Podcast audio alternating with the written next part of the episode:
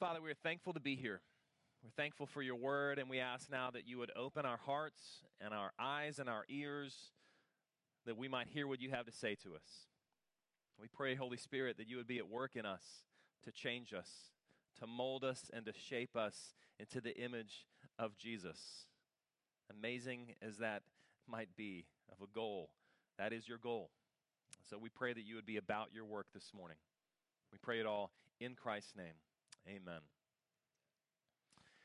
Well, as we continue in Daniel today, we're actually going to look at a story that's uh, maybe familiar to a lot of you. It's the story of Shadrach, Meshach, and Abednego in the fiery furnace. In fact, my guess is even if you're not super familiar with the Bible, you're probably familiar with this story. It's a pretty famous one. Uh, and we are going to see these men, and they're going to show us a lot of what it means to worship the Lord. But I want you to pay really close attention to the most important figure in this story. It's the fourth man. Who is that? You'll have to wait and see. I want you to listen as we open Daniel chapter 3 together to verse 1.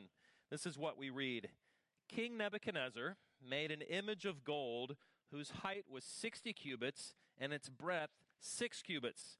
He set it up on the plain of Dura in the province of Babylon. When we open up chapter 3, we see that King Nebuchadnezzar, the king of Babylon, is setting up an enormous golden statue. He has built for himself and all of the people a statue, and it's not just any statue, it is a golden statue. And it's not just any golden statue, it's a really, really big golden statue. Uh, we read that it's uh, 60 cubits high. Uh, if you just look up at this basketball goal, that's 10 feet high. A cubit's about 18 inches, so that's 90 feet tall, give or take. The basketball goal is 10 feet tall, so nine times the height of this basketball goal is the height of the statue that Nebuchadnezzar builds. Just for reference, uh, the Comal County Courthouse is 83 feet tall at its highest point. So, pretty much the tallest thing in all of New Braunfels would have been this statue that Nebuchadnezzar built. And he sits it in a very strategic place, out in the middle of a plain. So get the picture here. We've got a 90 foot tall golden statue sitting in the middle of a plain with no trees or anything to shade it, nothing to distract it. You can see it glistening in the sun for miles and miles around, and there's plenty of room all around it for the people to come and gather and bow. You may wonder what's, what's the statue of? What is it? Well, we're not actually told in this passage. But we are given actually a couple of clues. If you trace back into chapter 2, maybe you remember this from a few weeks ago, Nebuchadnezzar had had a dream that Daniel interpreted for him. And in Nebuchadnezzar's dream, he sees, get this, a really big statue. And the head of this really big statue is made of, you guessed it, gold. But interestingly enough, the rest of the body and the legs and the feet of the statue is made of other stuff there's iron, and there's bronze, and there's clay even mixed in in the feet. And what Daniel says to King Nebuchadnezzar when he interprets the dream is he says, okay, this is what it means. The head of the statue is you, it's your kingdom. It's Babylon, glorious and shining, the head of gold of this enormous, big, giant image. But guess what? The rest of the body represents the kingdoms that will come after you the kingdoms that will replace you, the kingdoms that will come when your kingdom is long gone. And by the way, there is this stone that grows into a mountain that crushes all of them, and it's the kingdom of God. Now, if you're Nebuchadnezzar and you have a dream of a big statue with the head made of gold, and you've been told that that head is your kingdom, maybe you can imagine kind of what the next move would be. I'll show you, scary dream. I'll build myself just such a statue, but the head won't only be of gold, the whole body will be of gold. You see kind of what he's doing?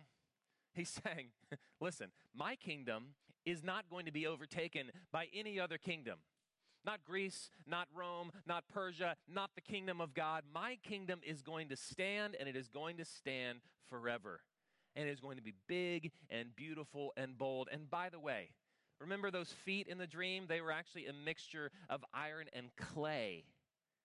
Not a very good footing if your feet are made of clay.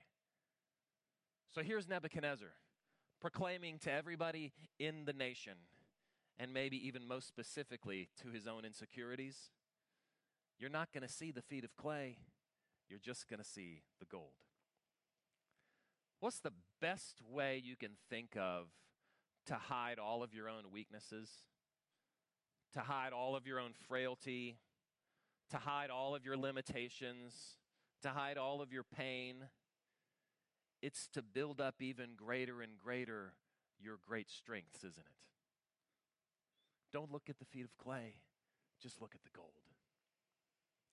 Boy, don't we just have the same tendency to do this? To puff ourselves up so much, to project something to the world that we want them to see, so that they might see our might and our glory, but they're not going to look at the feet of clay. Don't pay any attention to the weakness, right? It's the Wizard of Oz syndrome. Don't, don't look behind the curtain because behind the curtain is just a little weak old man. Feel the projections. I, I hate to keep harping on this. But is there a place in our society where we can build a really big and beautiful image of ourselves that we want other people to like and to follow? I mean, social media is just teed up for this. the easiest way in the world to build a projection of ourselves that is exactly what we want everybody to see so that they won't ever see any of our weaknesses. They won't ever see any of our brokenness. Now, of course, there's lots of other ways to do this too. To present ourselves uh, to the world around us, to our friends, even to our spouses, as if there's nothing really wrong with us at all. I want you to see the good things. I don't want you to see the feet of clay. Because that's, that's me exposing my pain, and that's going to hurt. I'm so prone to this myself self protecting, self projecting, self aggrandizing self fill in the blank, right?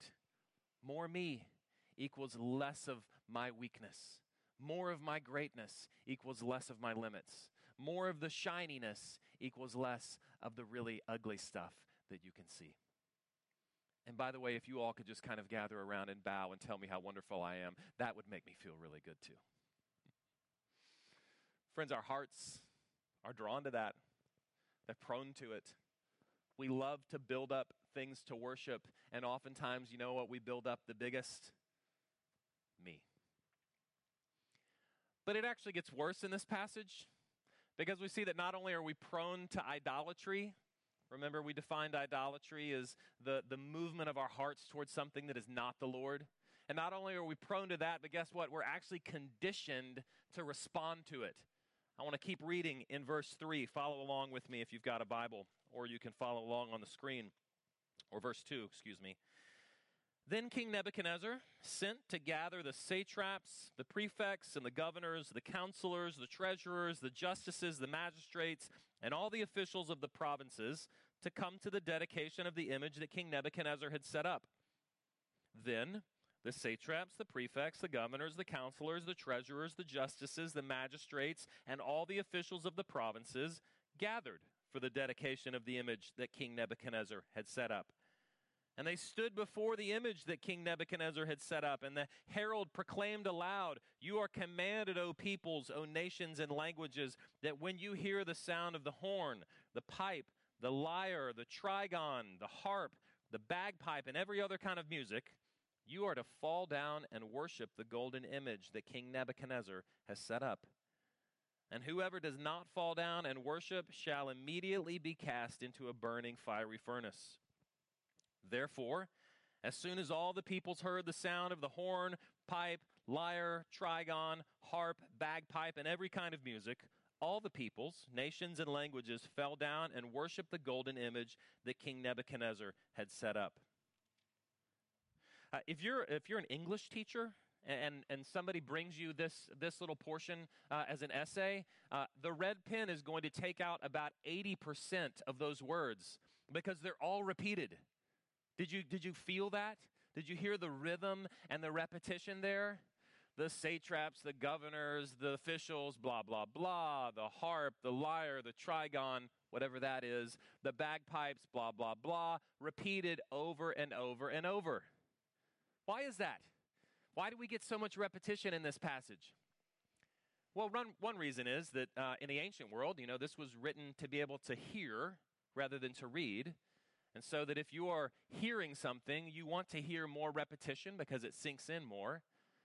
But I think there's an even greater purpose here. There's a conditioning going on. It's a Pavlovian kind of response that's called for. When we hear these things that the king does, the people always respond to them. Did you hear that? The king gathered the satraps, the governors, the officials, whatever, and then the next thing we hear is that they all came running. The king said, Whenever you hear all of these instruments and all of this music, what are you to do? Fall down and worship. And so, what do we hear? Whenever the music was played, they all came and fall, fell down and worshiped.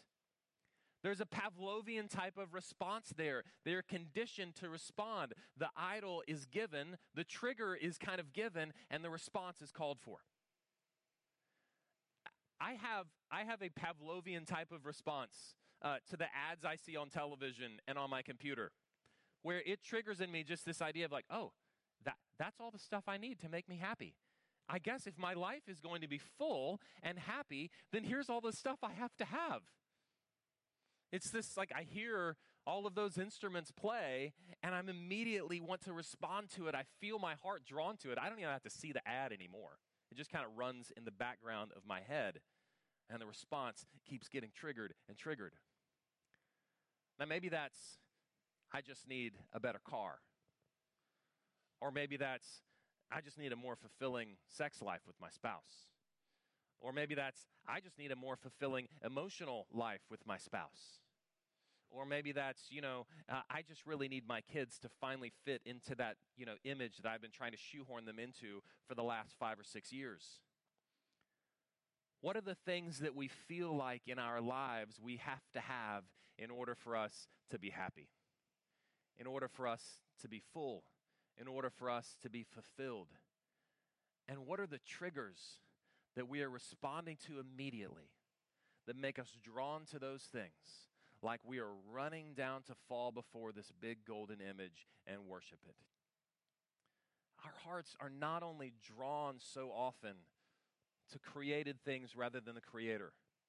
But we are so conditioned by the society around us, by the state of our hearts and the state of our world, to come and immediately, when that trigger is triggered, to come and to fall down and worship. Our hearts are drawn to idols. We are conditioned to respond to them. And then, just in case uh, you were thinking things might get better, not yet. They actually get worse. because when we don't respond to those idols, there are some actually some bad consequences that can happen to us. Let me keep reading in this passage for us. Reading in verse starting in verse 8 now. Therefore, at the time, certain Chaldeans came forward and maliciously accused the Jews. They declared to King Nebuchadnezzar, O king, live forever. You, O king, have made a decree that every man who hears the sound of the horn, the pipe, the lyre, the trigon, the harp, the bagpipe, every kind of music, there's that phrase again, shall fall down and worship the golden image. And whoever does not fall down and worship shall be cast into a burning fiery furnace. And now there are certain Jews whom you have appointed over the affairs of the province of Babylon Shadrach, Meshach, and Abednego. And these men, O king, pay no attention to you they do not serve your gods or worship the golden image that you have set up. So then Nebuchadnezzar, in furious rage, commanded that Shadrach, Meshach, and Abednego be brought. So they brought these men before the king. And Nebuchadnezzar answered and said to them, Is this true, O Shadrach, Meshach, and Abednego, that you do not serve my gods or worship the golden image that I've set up? Now, if you're ready, when you hear the sound of the horn, the bagpipe, the lyre, the trigon, the harp, and every kind of music, to fall down and worship the image that I've made, well and good. But if you do not worship, you shall immediately be cast into a burning fiery furnace. And who is the God who will deliver you out of my hands? Friends, the, the honest truth that we have to hold in our hearts is that uh, there's always a consequence for turning away from idolatry. Turning away from the idolatry of our hearts and of our culture is usually going to bring us some sort of pain. I don't know if you've heard the comedian Brian Regan do his bit on the word pressure. You know, he says that pressure is the word uh, that, that doctors use, you know, when, um, and dentists, and when they're about to inflict, you know, horrific pain on you, they'll say something like, uh, you're about to experience a little bit of pressure. You know, as I, as I put this 12 inch needle into your face, you're going to feel a little bit of pressure. Pressure is the doctor word for the worst pain you've ever experienced in your life. Our world is filled with pressure on us. When we decide to turn away from those idols of our hearts and of our culture and turn to the one true God, we are going to experience pressure. We're going to feel it. The consequences for these men in Scripture was a pretty horrific and scary death. We usually don't burn Christians in New Braunfels these days, but we still have that pressure around us we still can experience the pain and the suffering, the loss that comes from turning away from the idols of our culture. You know, when, when, uh, when we find those who turn to Christ, when they're converted out of cults like Jehovah's Witnesses, they are oftentimes shunned by their families. And oftentimes, uh, those folks will never see or have contact with their families again. It's very, very sad. And maybe you've experienced something, you know, like that on that sort of scale. Maybe, maybe you've experienced that kind of persecution and that kind of loss. But probably more than likely, you've experienced the, the little losses that we go through all the time. Uh, you're at a party and somebody says, Can I get you a drink? And you say, I'm actually taking a break from alcohol this month. Awkward. Very long, silent pause. What, what, what do I do with that guy? Or somebody starts to gossip in your group of friends and you immediately stop and just refuse to engage in it. I mean, there's a conversation killer. What are your friends going to think about that person who not only has stopped the conversation but has also, you know, just kind of made everybody else feel the weight of it? Or refusing to laugh at that inappropriate or racist joke? What kind of condemnation socially even just what kind of stares and looks is that going to give us, and can we handle it? Are we out now? Is that, is that, is that it for us? Are we kind of displaced from our, our part in society and our world? What's my relationship going to look like with that person going forward? There's loss, right? There's real suffering that goes on when we actually move toward the Lord and away from the idols of our culture. So, if that's the case, if our hearts are actually prone to move toward idols, if we're conditioned even to respond to them, and if the stakes for turning away are so high, if there is pain and loss and suffering that actually comes from turning away from idols, then, then what do we do? Surely, surely God is going to cut us some slack on this one, right? Surely God is going to look at Shadrach, Meshach, and Abednego and say, you know what? Like, let's just don't worry about it too much. Stay where you are. Work the system. Play the long game. You know, do, do the things you're being asked to do so that you can stay in your positions of power and maybe it'll be better for you in the end, maybe even better for your people in the end. Maybe that's what God says. Maybe God says it's really not that big a deal, right? Since the stakes are so high, we'll just kind of cut you some slack on this one. Unfortunately, that's not the case. In fact, Let's keep reading to see how it turns out for Shadrach, Meshach, and Abednego. Picking up at verse 16 here. Shadrach, Meshach, and Abednego answered and said to the king, O Nebuchadnezzar, we have no need to answer you in this matter. If this be so, our God, whom we serve, is able to deliver us from the burning fiery furnace, and he will deliver us out of your hand, O king. But if not, be it known to you, O king, that we will not serve your gods or worship the golden image that you have set up. Then Nebuchadnezzar was filled with fury, and the expression of his face was changed against Shadrach, Meshach, and Abednego.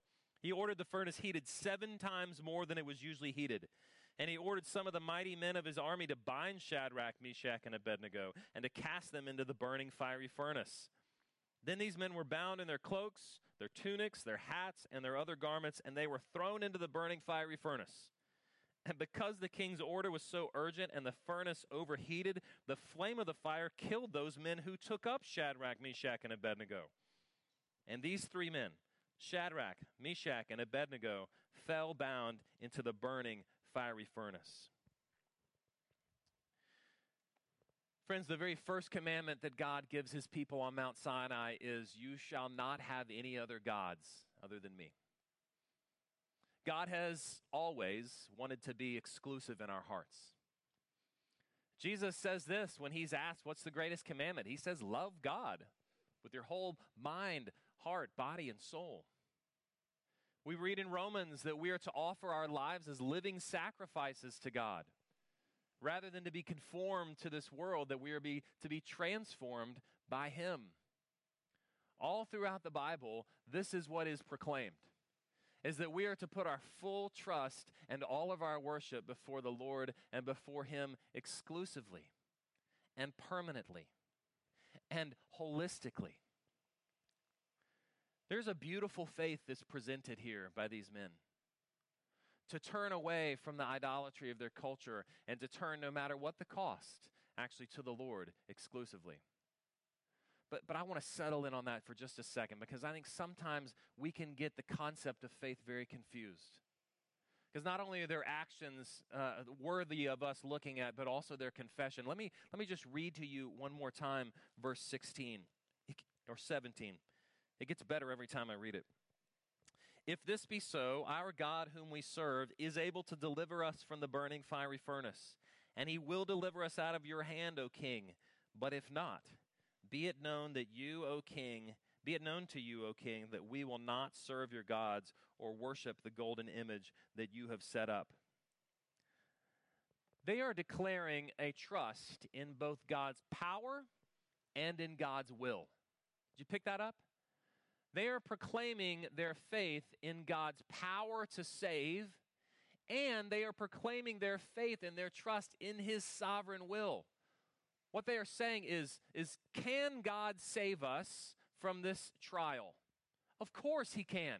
He's God. But they're also saying, will God rescue us out of this? We don't know because he's God. And their faith stands firm in both of those things this is so instructive to us because, because little bits of, of bad theology can slip into our heads and our hearts that end up saying, you know what, I'm going to put my faith in God because of what I think He's going to do for me. And so God is good because of what I think He's going to do for me later. And God is worthy of my praise and my adoration and my worship because, I, what, because of what I think He's going to give me. But that's not what Shadrach, Meshach, and Abednego are saying. They're saying he's worthy of our praise and our worship and our devotion because of who he is, because of his character that has been displayed over and over and over. And so we trust 100% completely his ability to rescue, but we also trust 100% completely in his good and sovereign will.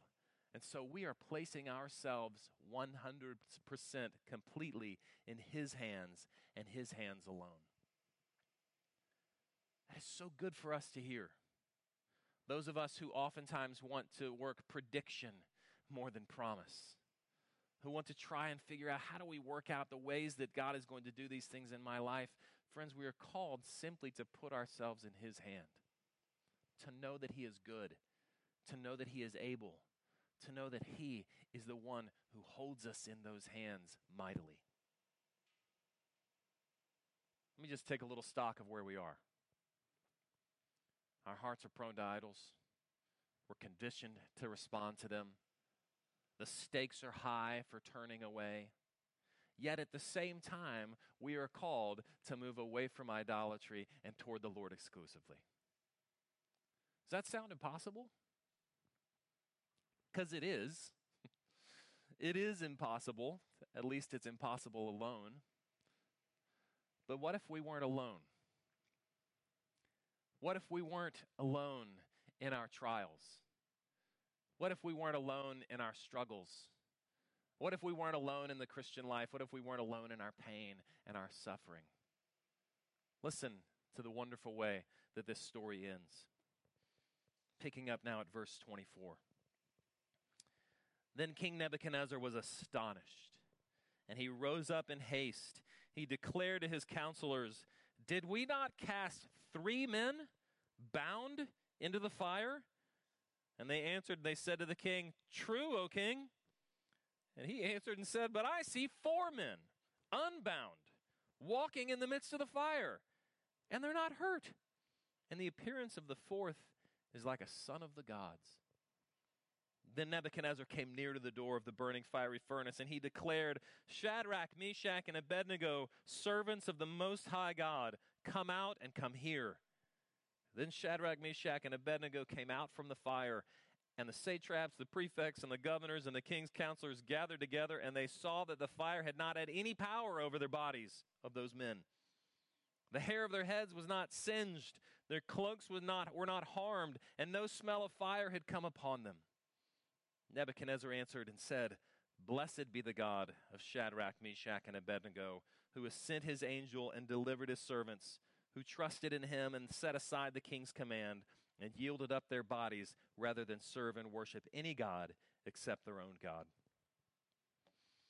Nebuchadnezzar, whose emotions have twice now been described to us as, as rage and anger, turns now to astonishment because he looks in the fire and he sees not three men bound up like they had bound them and supposed to be dying, by the way, but four men unbound and very much alive.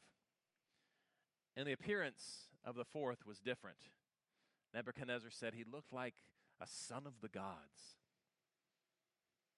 Who's the fourth man? Well, is it the Lord Himself?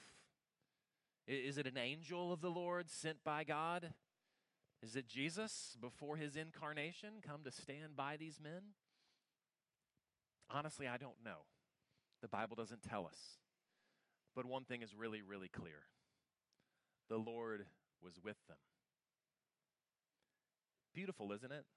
That God did not stop them from going into the trial, but He did something better.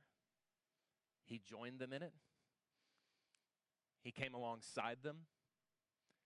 He fulfilled that promise that we actually heard Cody read to us from Isaiah before. When you walk through the fire, I'll, I'll be with you. You won't be burned. He fulfilled the same ringing promise we've heard all throughout the Old Testament. In Exodus, when God says, I'm going to go with you, I'm going to be with you, I'm going to live among you. And when you get into this land, I'm going to go with you as well. I'm going to dwell there with you when even he goes with them uh, as, as Nebuchadnezzar takes parts of the pieces of the temple with them, we see God's presence even going with them in exile. And of course, what do we read in Isaiah when we hear this amazing proclamation of the Messiah, the king who's to come? What does Isaiah call him? Emmanuel, God with us.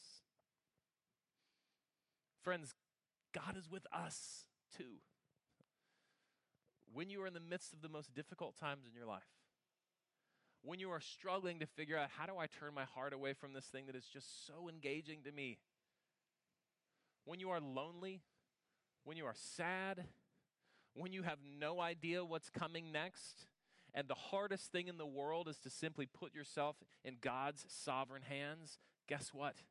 He's with you. Jesus said to his disciples, I am with you always even to the end of the age. And you know what's even better? is that when it really counted, instead of going with us, he went for us. Because in the real fire of the cross, in the punishment for the sin of the world, Jesus didn't go with us, he went for us. He went instead of us. He went to do for us what we can't do on our own. Let me just ask you do you believe that this morning? Do you believe that God is not only with you, but for you? That He truly has conquered all of your enemies, And that in between the time where we see that conquering finally fulfilled, that He has promised to be with us. Because if you do believe that, that is the power and the only power for turning away from the idols of our hearts and our world and turning only to God. Let me pray that the Lord would enable us to do that even today. God and Father, how great to be able to proclaim that truth that you're with us, that you're for us, that you walk beside us, that you go ahead of us, that you hem us in from behind, that you are with us when it feels like we're most alone, that you are with us when it feels most painful. Lord, let us live by that great truth and the great truth, Lord, that you have gone for us in taking our sin upon your back. And Spirit, change our hearts that we would not bow to the greatness of ourself for the idols of our culture, but that we would follow you and you alone. We pray all of this in Christ's name. Amen.